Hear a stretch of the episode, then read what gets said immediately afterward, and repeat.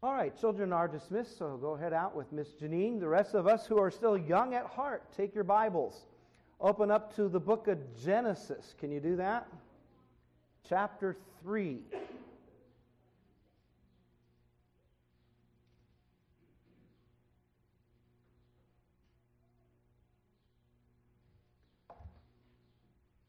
All right, up on the screen for your consideration here today is the title of our message this morning uh, Motherhood and Gospel Hope. And then there is something that we want you to carry home with you uh, that you will think about. And uh, so I'm going to be talking to women here today, but guys, we're not going to exclude you because in the story, there is at least a man. All right? And so you'll, you'll be able to figure this out. And uh, so, women, you can be more than child bearers, you can be gospel bearers. And so, we're going to learn the great hope that is in the story today. Uh, I have a question for you. When God created Adam, who did he make for Adam? No, he didn't make Eve. If you read the story, and we'll look at this today, uh, she does not get the name Eve until after the fall into sin. And Adam is the one who names her. How many of you knew that? Okay, a couple of you. Um, so as I was sitting and studying this through, uh, I was like, wow, that is very powerful to realize that she did not get her name Eve from God, and she did not get her name until after the fall. So, what is the significance of that? And so, that might be one of the questions that we'll answer today. But let's look at our text. We're going to be in Genesis chapter 3. We're going to start in verse 14, and we're going to go down to verse 24, beginning in verse 14. And the Lord God said unto the serpent, Because thou hast done this, thou art cursed above all the earth I'm sorry, above all cattle, and above every beast of the field, upon thy belly shalt thou go, and dust shalt thou eat all the days of thy life. Now pay close attention to this next verse, verse 15. And I will put enmity between thee and the woman, and between thy seed and her seed. It shall bruise thy head, and thou shalt bruise his heel. Now, verse 16. Unto the woman he said, I will greatly multiply thy sorrow and in thy conception, in sorrow shalt thou bring forth children, and thy desire shall be to thy husband, and he shall rule over thee. Verse 17. And unto Adam he said, Because thou hast hearkened unto the voice of thy wife, and hast eaten of the tree, which I commanded thee, saying, Thou shalt not eat of it, cursed is the ground for thy sake. In sorrow shalt thou eat of it all the days of thy life. Thorns also and thistles shall it bring forth to thee, and thou shalt eat the herb of the field. And the sweat of thy face thou shalt eat bread till thou return unto the ground, for out of it thou wast taken, for dust thou art, and unto dust shalt thou return. Verse 20. And Adam called his wife's name Eve, because she was the mother of all living. And unto Adam also, to his wife, did the Lord God make coats of skins and clothe them. Verse 22. And the Lord God said, Behold, the man has become as one of us to know good and evil. And now, lest he put forth his hand and take also of the tree of life and eat and live forever. Therefore, the Lord God sent him forth from the Garden of Eden to till the ground from whence he was taken. So he drove out the man, and he placed at the east of the Garden of Eden cherubims and a flaming sword which turned every way to keep the way of the tree of life. Well, may the Lord bless the reading of his word. All right, so I heard a, a, couple of cell phones go off out there. So would you just double check your cell phones right now, make sure that they're on the silent mode or turn them off? And um, if you're using your Bible as uh, your phone as a Bible, well, you can go ahead and leave it on just uh, maybe turn off Facebook and Instagram and TikTok and, you know, all those other things, Snapchat. Just turn them all off and just keep it open to the Word of God today. so let's just pay attention to the Word. uh, as we go through. So today's message is motherhood and gospel hope. You, women can be much more than child bearers, they can be gospel bearers. All right, so gospel hope is pronounced. So there are some punishments that are pronounced, and then there is hope that is pronounced. So let's look at verses 14 through 19 for this, our first point today. Uh, gospel hope is pronounced. And so we, we don't typically get that when we start reading this. Uh, what we seem to fixate on is all of the punishments that are listed here. so let's, there we go. Let's go through and look at the uh, judgments that are mentioned. So, under the serpent, verse 14.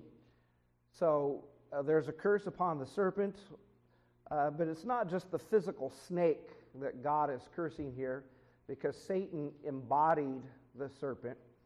And so Satan is also punished or cursed within this passage. At the end of verse 15, it shall bruise thy head. So the seed of the woman is going to punish the serpent or the devil.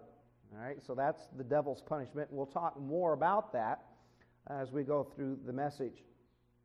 The punishment to Eve I will greatly multiply thy sorrow and thy conception, and sorrow shalt thou bring forth children, and thy desire shall be to thy husband, and he shall rule over thee.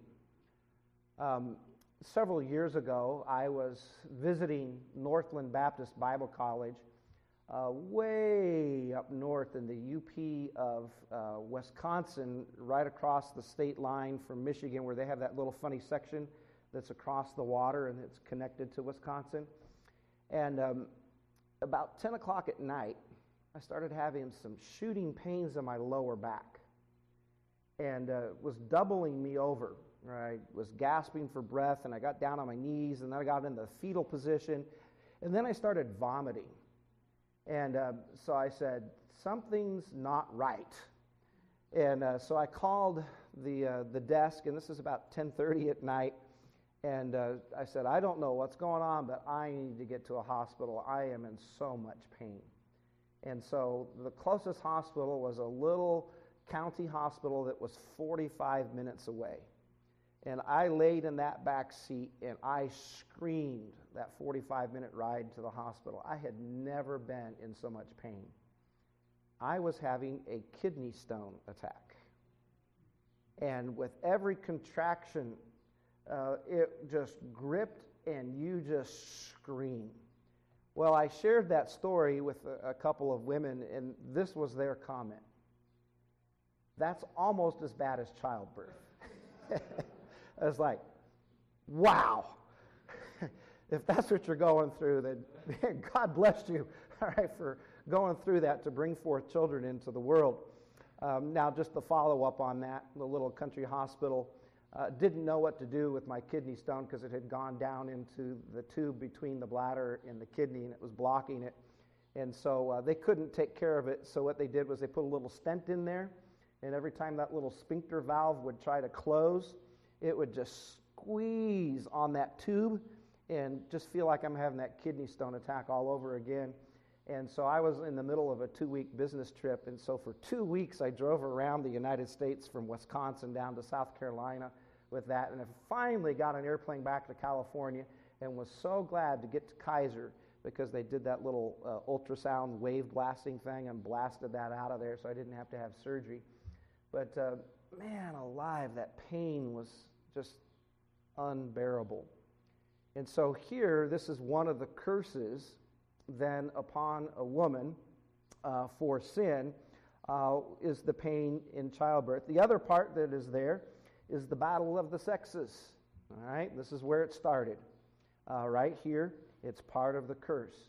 And so, if you have conflict or battles between uh, your husband and wife in the, in the marriage relationship, well, this is the part of the curse. And so, you can thank Eve for that later. All right? So, that's the curse upon the woman. And then the curse upon the man is the futility in his work. Uh, you know, there are some jobs that are satisfying, but we know that there's no job that's absolutely perfect. And so we can think we've done a pretty good thing, but then as we think about it, then we're like, well, that was good, but that wasn't perfect. But then sometimes, as we look at this, thorns and thistles, uh, problems and other things just get in the way of our work, and it becomes so unsatisfying. And because it's cursed. And uh, we have to work hard. You know, it's uh, just a little side note. Let me go down a, a little rabbit trail here for just a moment. Parents, teach your young people how to work hard. They need to learn that. It's one of the best abilities that you can teach them. I remember years ago, uh, my children uh, went out to an olive uh, grove to uh, help one of the members in the, the church that was associated with the Christian school that they were attending with. And it was uh, during December and after it had rained, and they were going out and they were uh, harvesting olives off the trees. And they worked hard and they impressed this man. So much so that uh, he um, would ask for them. And uh, then he relocated to South Carolina. My kids went to college in South Carolina, and they needed some work. And uh, he found out about that, and he's like, "Hey, I want you to work for me." And so, just that hard work ethic, it paid off for them. And so, teaching your child to work hard, it, it pays off for them. So, if you give them a hard and a difficult job, uh, follow through with it. Make sure that they finish that hard work and they don't quit in the middle of something difficult. So that was just free. Uh, let's get back into the text. All right. Um, so, thorns and thistles, uh, verse 18 Thou shalt bring forth to thee, thou shalt eat of the herb of the field, and the sweat of thy face thou shalt eat bread, uh, till thou return unto the ground. For out of it thou wast taken, and for dust thou art, and unto dust thou shalt return. And so, upon humanity, was also this punishment physical death. And we go back to the ground, for out of it we were made, and to it we return. So these are the punishments that are pronounced. And uh, death is the ultimate punishment. That's not good news, is it? So far, no hope in our story. And for a lot of people in life, they're living without hope. I, to be honest with you, struggle when I have to preach a funeral when I know the person died without Christ. That is so difficult. There's no hope for that individual. Do you know Christ? I hope you do. Because if you do, then in your passing, there's hope for your family and encouragement and comfort for them. But there's no hope here at this point. So let's look at hope pronounced. So let's go back up to verse 15. And I will put enmity between thee and the woman. Now, the word enmity is an old word there for conflict, for a fight, for a war, all right, for hatred between thee and the woman, and between thy seed and her seed, it shall bruise thy head, and thou shalt bruise his heel. So, in the conflict, Satan bruises the seed of the woman, bruises his heel, but the seed of the woman bruises the head of the serpent. That's a mortal wound. That's defeat. All right? So, this is the hope then that Adam and Eve hear in this pronouncement from God that their child or their children after them will be their hope. And this child will defeat the serpent or the devil. So you're going to say, wow, how do you get that interpretation? All right, well, just jump over to chapter 4 with me for just a second and look at the hope in the birth of their first child. Uh, chapter 4, verse 1. And Adam knew his wife, and she conceived and bare Cain, and said, I have gotten a man from the Lord. Here's the promise that God was talking about. I've got my man child here to, to, to win the battle against the devil, against the serpent. And so she was excited. And so she thought, hey, God has kept his promise here. It's been fulfilled. So the serpent would be punished um, and his seed. Now, as we go through this, uh, let's look here just at the fact that Cain didn't turn out so good, did he? What do we know about him? He murdered his brother Abel. And then, if you go to the end of chapter 4, I want you to turn over there. To replace Abel, God gave them Seth. So in verse 26, and to Seth, to him also there was born a son, and he called his name Enoch. And then began man to call upon the name of the Lord. All right, so in verse 25, it says, For God said, She hath appointed uh, me another seed instead of Abel, whom Cain slew. So when Seth was born, then people began to call upon the name of the Lord. Well, that means that Cain did not. So, if you read your New Testament, the Bible tells us that Cain was of that wicked one, the devil. So, in life, there's going to be two general classifications of people those who are of the seed of Cain, of children of the wicked one, and those who call upon the name of the Lord, the seed that tries to follow the Lord in a righteous path. So, just two general ways to approach life. Can you not see that conflict playing out in our society right now? There's a fight for the soul of this nation. The way of wickedness is rising up, it's trying to exalt itself and trying to call everything that is wrong, trying to call it right, trying to overthrow law and order. And it's causing chaos in our society. And then you have those that are trying to defend basic common sense and basic law and order. And so this, this conflict has always existed. Now, it's not dualism, all right? It's not good versus evil. There's a sovereign God who has a master plan in all of this. And so, going back to this master plan is this very specific seed of the woman. And when Adam and Eve looked at the child that was born, they said, Here's hope. This is, this is what we want. So, interesting files up there. So, we're going to get that all straightened out. Did I, did I do that by pounding on the pulpit? okay. Um, but we have these, uh, th- these two basic lines here the, the line of Cain and then the line of Seth. And hope is pronounced. So we see that in verses 14 through 19. But let's just take for a moment here, and I want you to um, understand this here. The woman's judgment involved pain and childbirth. She was also subjected to the leadership of her husband. And if you go over into the New Testament, um, we see in 1 Timothy chapter 5 and verse 10 that it says that the woman shall be saved in childbearing. And that's why the proposition says that women, you're much more than children bearers, you're gospel bearers. And, and here's the point that I want to bring out today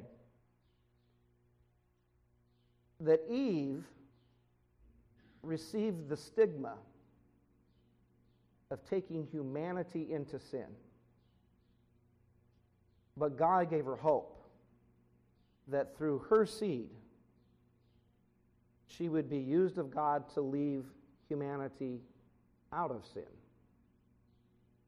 And so every child that is born is a reminder of the curse of sin, but also the hope of raising a godly seed. Just as Adam and Eve hoped that their child, the first one that was born, would be that godly seed. Now it was Seth, and through his line, man began to call upon the name of the Lord. So when you raise a godly child, then the hope of the gospel is so intimately connected to motherhood. Just as it was intimately connected in the day of Adam and Eve bringing forth their first child. Here's hope. Now, you can say, well, okay, so you showed me that in chapter 4, verse 1, but how do we really know that this is the correct biblical interpretation? Well, let me just say this. Moms, you have a, a wonderful opportunity to shape and to fashion and to mold um, your child's life, all right? So in 1 Corinthians chapter 7, um, I, I just want to explain something for a second. Okay, let me just run this down. As we mentioned before, Mother's Day can be hard for some women because they want to be a mom and they can't be, right? Or maybe they haven't had a good relationship with their mother. Maybe their mother is not a godly kind of person. Well, Paul is speaking in general terms in 1 Corinthians chapter 7 verses 25 through 40, where not every woman has the opportunity to have a child, and not every woman is actually supposed to be married. But that doesn't mean that you can't have the hope of the gospel, and that you does not mean that you can't be a gospel bearer, because you certainly can bear the gospel. And so the idea here is if you continue in faith and love and holiness and self control, then you yourself are that godly seed. And you yourself bear the gospel and you bear the hope that is there. Now, as we look here at Genesis chapter 3, uh, this is just from the Christian worldview. The explanation of how our first parents rebelled against God, theologically, we call that the fall. The fall is the only thing that makes logical sense to explain the evil that's in the world today. And in the fall into sin, God is sovereign and He brings hope out of it. Here's how evil in some religions is presented. Okay? It's this little particle floating around out here. Just evil. And you just might be happily walking down the trail one day and you got hit with this little evil particle. And it was just bad circumstances, right? That's not an explanation for an evil heart. Okay? Evil is not impersonal. Evil was embodied in the devil. And evil and a wicked heart is embodied in every human being who's in rebellion to God. And the hope that then is associated with Christ and overcoming that evil, that's the only thing that makes logical sense for what's going on in this world today. Uh, as we were singing these songs this morning, that because of Christ, the little babe that the mother is holding in her arms can be brought up in an uncertain world knowing in the certainty of a sovereign God. And so, this is the explanation that we have here uh, in the scriptures, and it gives us our first glimmer of hope as a human race. That a human being is going to crush the head of the serpent. And so, this is the gospel hope that is pronounced in verse 15. And from that point forward, then, the stream of humanity divides into two those who believe in the hope of the gospel, or those who want to try to be self righteous in their own efforts. You see, before this, we, we have a short encounter where Adam and Eve realized that they were naked. And what was their immediate solution? You remember in the story? They tried to sew themselves together fig leaves right? To, to hide their nakedness. Well, we all know what happens to leaves if they dry out. It's not going to be durable clothing. And so, through their own efforts, they tried to compensate, they tried to cover their shame. But yet, it could not take that shame away. it could not remit their sin.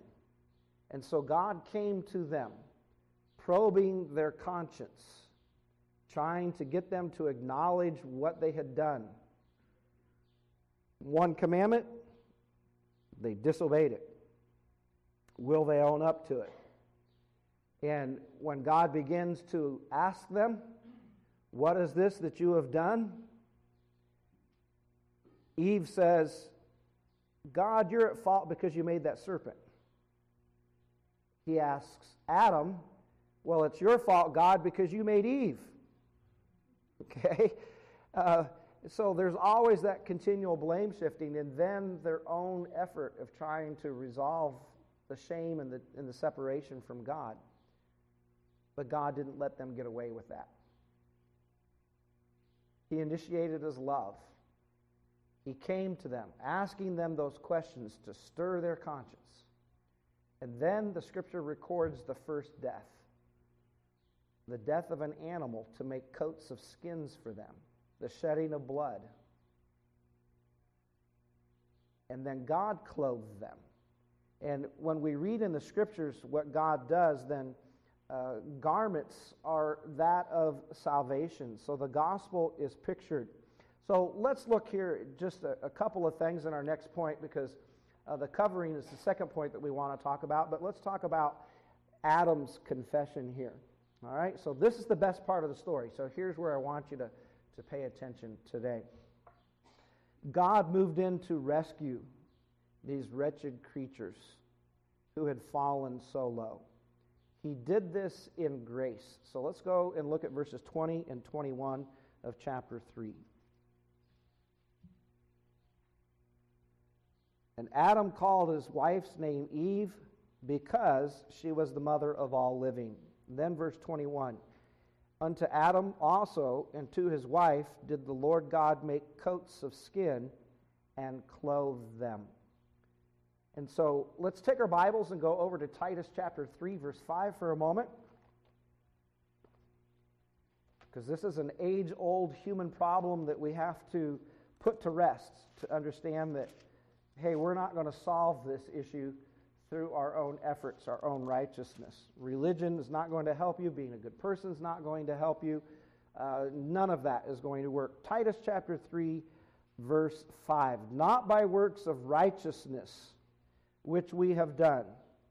But according to his mercy, he saved us by the washing of regeneration and the renewing of the Holy Ghost.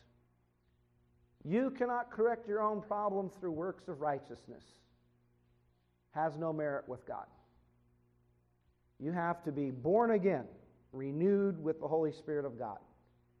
He'll show you that you're a sinner, that you need a Savior. Uh, he'll show you the righteousness of God and he'll show you judgment to come. And then you'll call upon the name of the Lord and you'll be saved. But self effort, like Adam and Eve's, would not do this. It would not work in the presence of God. And um, they were condemned because God had told Adam in chapter 2 The day that you eat of the tree of the knowledge of good and evil, thou shalt surely die. And so now the clock has begun, it's ticking. And without any hope, there is a bleak future. And so, this is why the gospel is so associated with motherhood and the hope here of this. And so, the final execution of this sentence is going to come upon all of humanity. And the positive and a happy outcome will all depend upon God. So here in verse 20, uh, it says that Adam called his wife's name Eve. Remember the beginning of the message, I said, when did she receive her name? Well, not until after the fall. Before that, she was just known as Isha, right? Wife or beloved woman, right? So Isha was her name. But here, Adam calls her Eve. What does the name Eve mean? Well, it means life or living hope. That she will be the mother of all the living. Now, it's not talking about living animals, all right? It's talking about those who find life in the hope that was pronounced. She was going to have the opportunity then. She had the stigma of leading humanity into sin, but through childbearing, the hope of the gospel is given to her. And so women can be much more than child bearers, they can be gospel bearers. And she received the hope of leading many into righteousness and out of their sin and, and rebellion towards God. And we know this because Adam changed her name to one that brings life, to one who brings hope. And so now this is their outlook that she will become this mother of the living. So, this is the only gospel that Adam has heard to this point. His faith and his trust is in what God has said he would do. And that's why when we get to chapter 4, verse 1, she says, I've gotten my man from the Lord. They believe that this child would be that Redeemer. And so she's the life or the life giver. And that sins would be remitted. So Adam and Eve, yes, they would physically die. Adam, 930 years later. But, you know, at that very moment, they had spiritually died. They were separated from God, and they needed the gospel. That the devil would be defeated through the seed. And so Adam's hope, Adam's faith, was in God and his promise of a deliverer. And so, in this particular sense, then, even though the physical consequences of, of sin began to run on that day. The clock began running. He died 930 years later.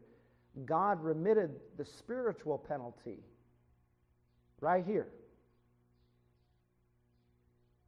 in giving them hope in verse 15 and remitted the penalty of sin, which was eternal death and separation from God, so that they did not die the second death. See, every human being dies once physically.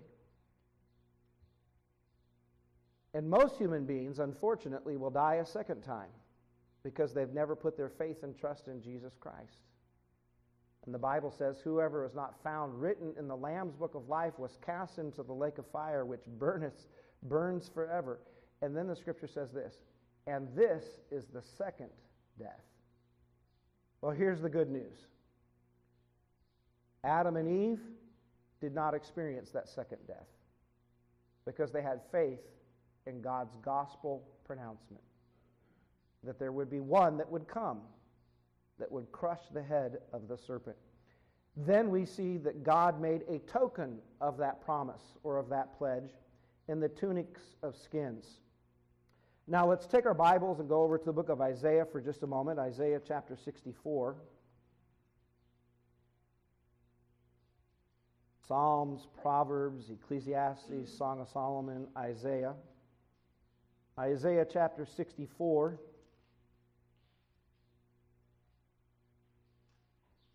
And let's look at verse 6.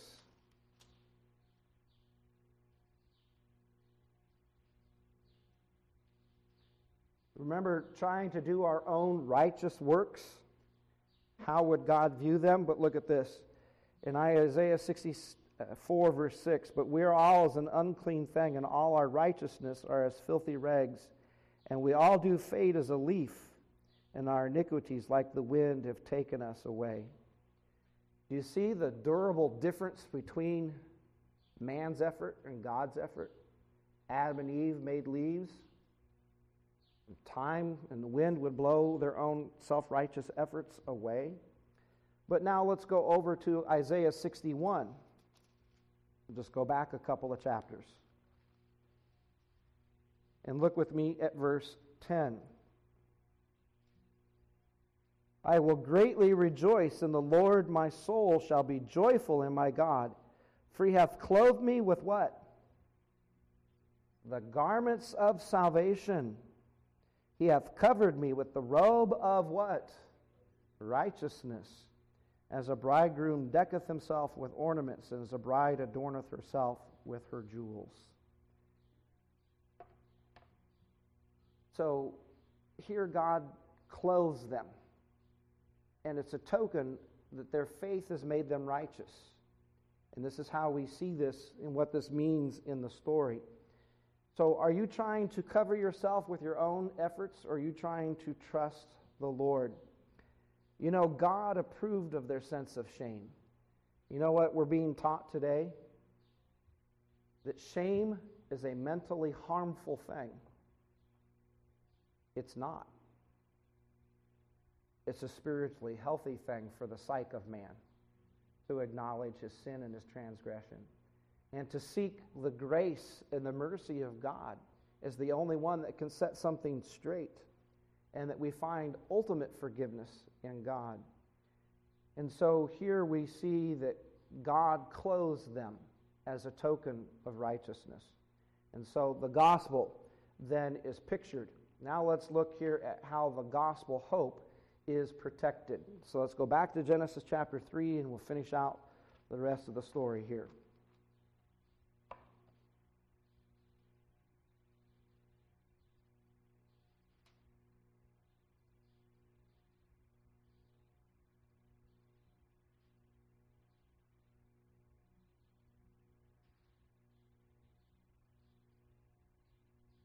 Beginning in verse 22. So the Lord God said, Behold, the man has become one of us to know good and evil. And now, lest he put forth his hand and take also of the tree of life and eat and live forever. Therefore, the Lord God sent him forth from the Garden of Eden to till the ground from whence he was taken. So he drove out the man, and he placed at the east of the Garden of Eden cherubims and a flaming sword which turned every way to keep the way of the tree of life. And so here the gospel is protected. So, exile. God sends them out of the Garden of Eden so that they experience some consequences for their sin. See, here's what's wrong with our society today people are doing wrong, and there's no consequence. So, what does that tell them? We can keep doing wrong. Right? So God is good. And the fact that he manufactures the consequences for their sin. So he exiles them from the garden. Uh, here's another thing that God does. Now, they didn't become God or like God in the sense of knowing intellectually good and evil. Unlike God, they became knowledgeable of sin experientially. Because God cannot sin. God is too holy and too righteous to commit sin. He's sovereign, He's omniscient, He knows all things, but He's never known sin or evil experientially. So when Adam and Eve rebelled against Him, they knew evil experientially. Now, I have a question for you. Would you like it if Adolf Hitler lived to be 969 years old and the Third Reich made it to a 1,000 years? Would you have liked that? Would you like it if some of the serial killers got away with what they were doing for, say, 220 years? Would that be good? Okay? So, how about this? God protected the gospel with the death penalty. You see, if Adam and Eve had no consequences, first of all, from being removed from the garden, but if they had no consequences for their sin, then they would go on forever living as sinners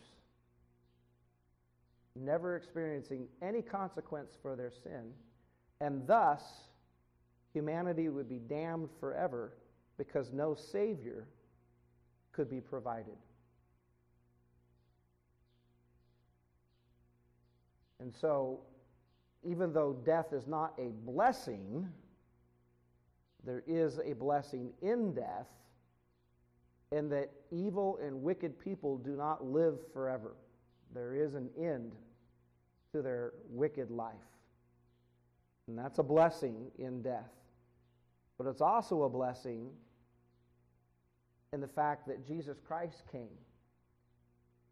But when he came, did he exempt himself from the penalty that he put upon humanity? What do you think? No, he did not. He tasted death for every man. He entered into the deepest part of the curse so he could bless us. Isn't that a wonderful God? The grace and the love of God that he went into that level for us to taste death for every being. But he protected the gospel um, by exiling them from the garden and removing them from putting forth their hand and taking the tree of life and eating and living forever as sinners.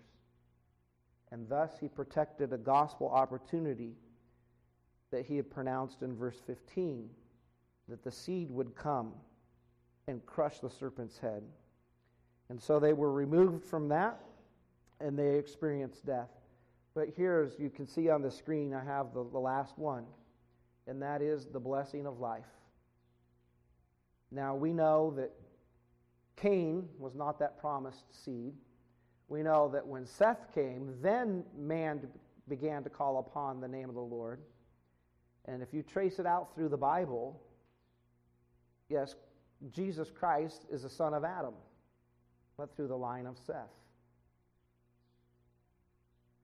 And through Christ, he defeated the devil.